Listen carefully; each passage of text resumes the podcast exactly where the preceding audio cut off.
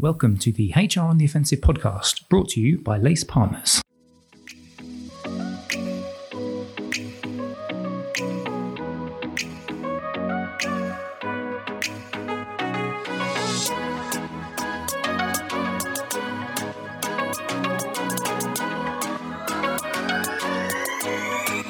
Good morning, good afternoon, and good evening, and welcome to the latest HR on the Offensive podcast. It's Chris Howard from Lace Partners. Thank you, as always, for joining us. Now, today we've got an all lace affair. Often, when we run these podcasts, we like to get a guest in or two, but we're going 100% lace today, and that's because of a recent event that we ran and a really interesting discussion that took place. And I'll I'll touch on that and I'll expand on that in a second. But before I do that, I'll introduce the fellow lace joining me today. Mr. Aaron Alburey, how are you? I am very well, Chris. It's great to be on a podcast again. I was trying to remember last time I was on one. It's yeah. been uh, a while. I, I, listen to more than I talk on these days, which is fantastic. Well, you are noted. Your conspic- your absence. Uh, you've been conspicuous in your absence. It has been noted. I have been making a record of it, and uh, we shall pick that one off offline. Mr. Tim Ringo's joining us as well. Tim, how are you doing? You all right? Hi, Chris. I'm very good. Thanks very much. Thanks for having me on again always a pleasure to have you on now. Aaron and Tim, as I said, we ran this CPO forum, Chief People Officers or CHRO forum, the middle of March. We got a lot of CPOs along to talk all things digital employee experience. As we were having that kind of discussion, some of the interesting things that came out of it, and of course, there is a blog we launched and we released on our website in late uh, March, early April. So, what we'll do is in the show notes, we'll put a link to that blog as well. But Aaron, you were scribbling down some thoughts based on the conversations that took place. And as a result of it, we've put together a, a model, a chart, if you like. Again, what we'll do is when we release this as a blog, we'll also do a link to that too. But you've called it the this is why CPOs should own experience company wide at the C suite. And you've given it subtitle as making work easy. Can you just can we just talk through that model? And then what I'll do is I'll get Tim to give me some some of the benefits that he had as well. But before we go into the nuances of the different mm. sections, can you just give me a bit of an overview as to why you you you needed to scribble down all of these thoughts? Yeah, uh, uh, thanks, Chris. And and it was a great session. As you say, we had a number of CPOs together, and uh, and and the conversation roamed for quite some time, but a lot of the conversation was around experience, which is why we brought them together. One of the questions we kept coming back to was who at the C suite owns the concept of employee experience? And I think it was fair to say that question got asked five or six different times in five or six different ways. And I think generally overall, there was a perspective that there isn't a clear owner at this stage in a lot of organizations for employee experience in its totality. There are big parts that HR clearly own, engagement clearly being one of the big topics that people have talked about for a long time, and HR own. But when you think about things like the workplace environment and its impact on experience, and how much just the physical environment can change the experience someone has, especially in a hybrid environment, that quite often is not inside the HR purview, but also things like the digital tools that people use and how those are engaged and how that can change someone's experience. You know, you can have a great manager, you can have a great culture in the organization, but when you turn up, if the tool set that helps you do your job doesn't gets in the way rather than enables you, it will d- diminish that experience. And again, a lot of that is owned outside of HR. And so there's a fragmented ownership around there. And so one of the big debates we had was should the CPO step in and say, well, actually, I own that accountability. I may not own the parts of it. I may not be responsible for parts of it. But the, the the way that that all comes together, and are we doing a good job as an organization of bringing it together? I think there was a general perspective from that group that that should come to the CPO and that it hasn't done in the past, but that is not a reason for why it shouldn't sit there. So um, what we talked about a lot was all of that, the experiences in service of making work easy for people. How do you how do you enable them to come to work and just get on with their jobs? And do it. I was one of the CPOs was really passionate about this, about you know our job is to get everything else out of the way and to let people just do their jobs and do it well and do it with the best of their abilities and not frustrate them. And how can we how can we make sure that works? And so we talked about things like workplace environment and tools, but also health and safety, how they feel part of a team, how they feel empowered in their jobs, uh, how their line managers interact with them. All of those things help people do their jobs well. And then we just talked about okay, well, why? Why do you do that? Why do you focus on making work easy? Why do you focus on the importance of employee experience? And, and I think people were debating, not debating, but discussing several ways round of how that impacts the productivity of the business. And that's hence why I was scribbling, Chris, in that session, because they were going backwards and forwards a few times. But I think there's a view that you know, that increases engagement if you get experience right. It, it increases also the sense of belonging to an organization if you do it in a strong way in which people feel empowered. People typically then are happier at work. Morale is lifted at work again if things are easy to make work. And and those three things combined allow people to one feel less stress, take less time off with sick be present more so the amount of days available are more but also they feel more inclined to do that discretionary effort as you know put that extra mile in go beyond uh, and those combinations of more days available less less time off plus extra effort when they are there is why you see this productivity enhancement. And we were just trying to simplify it in the diagram you described around all those moving parts thinking about it that way. And therefore, as a CPO, which of these do you own? Do you own workplace environment? What's your influence on it? Do you own the workflow tools? What's your relationship with the CIO? How do you get involved in that? How do you measure morale and happiness at work? Because it's a major factor in discretionary effort, as we know. So all of those points allow us to have a good discussion around it. Brilliant, Tim. Can I just get some reflections on Aaron's kind of thoughts there and the uh, and the model that he mapped out as well? Yeah, I think the thing I would I would say is I did a pretty extensive speaking tour in in March and was uh, speaking across Europe Middle East and Asia. And I do a lot of polling of the audience. So over 600 people I spoke to. And the workplace experience, the workforce experience was either number one or number two in terms of the trends that people are most looking to take advantage of. And, and, the, and the reason why was exactly as Aaron said, it's around people recognize the link between a great workplace experience and productivity. But the, the other reason that these HR professionals were, were flagging it as being very, very important, it's also in terms of competing for talent right? So, so those are kind of two things. So it's not just a UK thing. This is clearly, which surprised me. It was clearly kind of a almost global thing at the moment. So it's clearly a trend that people are trying to take advantage of. But I think the only other thing I would add is that making work easy or easy is obviously about productivity but guess what? When when people when work becomes easier they can use some of their headspace for other things which is thinking up new products new services new ways of doing things. In other words they have more more headroom to create innovation. And you know not only does it increase productivity but it also increases innovation which i think is a powerful part of the business case of you know creating a great experience at work yeah. Can I just I'll stay with you then on that one, Tim? How many organizations do you think recognize this, that the the link between that kind of engagement and the innovation side from your experience and the people you speak to? I haven't heard people bring that up. It's something I, I bring up in my talks yeah. and my workshops because I don't think there is a people don't see the link necessarily immediately because the focus is on retention and productivity. But certainly once I put that as a major benefit, people go, yeah, you know, that's absolutely right. I've seen that when people have a bit more headspace and less, you know, internal organization friction in terms of processes for the sake of processes, technology for the sake of technology.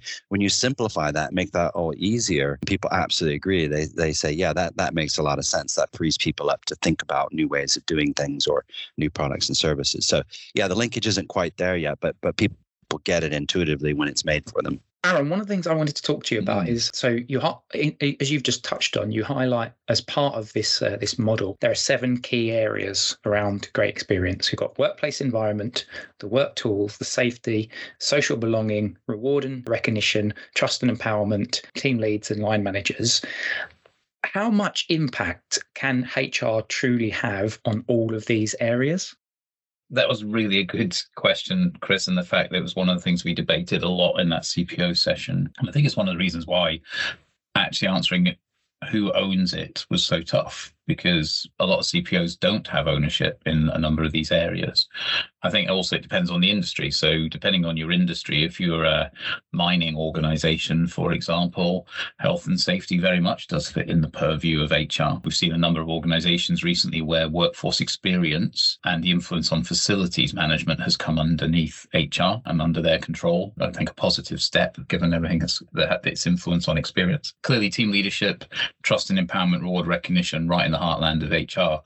I think when you come to something like workforce tools, then it's not, uh, and it typically is inside the CIO at best, sometimes spread across operations and CIO. But I think what we're trying to get to here is that there needs to be an appreciation of the level of impact that can have on experience, and therefore at the very least, as a CPO, you should be interested to understand what works and what doesn't, because it'll be one of the big factors that comes up in engagement surveys. It'll also be one of the things that you'll hear from people when they first join. It wasn't as easy as I thought. My laptop didn't connect. I couldn't get into the tools I needed, etc.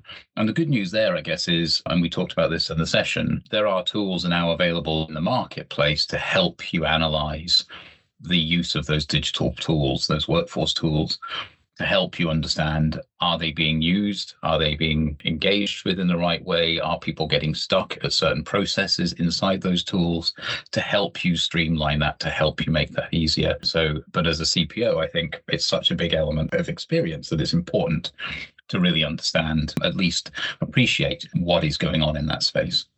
Yeah. And Tim, just from your perspective, just obviously reflecting on that, what I was quite interested as well, just looking at this model, is from what you've, from people that you've spoken to, are there any of those buckets that we've identified that almost stand out more than the other in terms of HR's ability to have more of an impact or less of an impact? I think the areas that, that they can have the most impact is around very effective reward and recognition. I think that they can also have an important part in terms of implementation of, of tools that people can harness to make them better, which makes things easier. But I think there's also a focus on, you know, managers, middle middle managers don't necessarily have the skills to augment a great work experience and they need skilling up and that's another area where hr can help to help skill those middle managers in creating that because the kind of whole thing falls down if, if your manager is not great. The experience is great but your manager is not so great that that tends to kind of you know nullify any any of the benefits. So i would say those are kind of the three areas that hr have a, a direct and probably not uh, sort of controversial that they would be taking those those areas as their responsibility yeah, certainly, Aaron. I did. I realised I didn't actually ask you that yeah. question, so the same one to you. Actually, what are your thoughts on that? The ones that they do well, I think, Chris, um, I would agree with Tim on that space. I, I, I do really like the what direction the market's taking around workplace environment. Mm. I think that's fascinating. I think you know if you think about hybrid working, the changes that has made to the way people come into the office, the way they interact, we see it throughout most of our clients in most industries trying to trying to work out how to have more meeting space, more collaboration space, less desk space to get that balance right. And that is so influential on how people feel in the organization, how they engage with the organization. And I, we hear it a lot in the conversations, you know, that the fear around we're hiring people who have never been to our office. How do they embed in our culture? And when they come in, how do we really make that as impactful as possible so they feel that sense of belonging very quickly? There's real design that's required in that. There's real thinking that's required in that. It's not just about desk number of desks and chairs and seats and so on. You really need to think about the composite of what you're trying to achieve as a business in that department, in that function. And you know, is it more meeting space? Is it more collaboration space? Is it actually just around getting desks for people? There's lots of thinking. I love what's going on in there, and I think there's real engineering that can be done around making that as, as, as strong as possible. And I think that's one that HR has a real influence on and should take more more of a step in. I wanted to come back on the innovation point that Tim made. I think it's a great yeah, point. I think this concept of more capacity. So if, if work is easy, there is just the ability to think around continuous improvement, to think about how to to take the process to the next level. But you also have that mental capacity to bring together points of, of view that when you're firefighting and when you're trying to struggle through bureaucracy or tools that don't quite work or line management that's not enabling you and that's getting in the way you know all those things go to one side. And as soon if you can release those then i think to tim's point i'm with i'm with him on that intuitive leap innovation should go up in your business. It'd be great to see studies over time that can show that. Certainly there's already studies i think enough studies out there that people now really get that link between great experience and productivity it's it's not too intuitive a leap to make it to, to innovation as well and i think it's a great point yeah, certainly. I wanted to ask I'll ask both of you this question actually, because of the of the sort of seven areas that you've identified as those contributing towards the great experience, what struck me is that some of them, when I'm thinking, I'm thinking specifically around me- measurement. Some of them it's quite easy to measure, but there are some of which are which are a little bit more like soft factors, like trust and empowerment and safety and social belonging. So if I'm a CPO or a CHRO that's kind of listening into this podcast and maybe it's got copy of this this model, this diagram in front of me, and I'm asking myself the question: How do I manage? How do I measure some of that? Have you got any thoughts around that? Because I and I appreciate some of it, as you've just said. So like tools, you know, potentially you can measure through things like our partner's actual experience. There are things that you can do to measure certain levels of engagement. But for things like around for the soft factor stuff, such as social belonging, trust and empowerment, safety, like any advice there on how do I measure some of this stuff?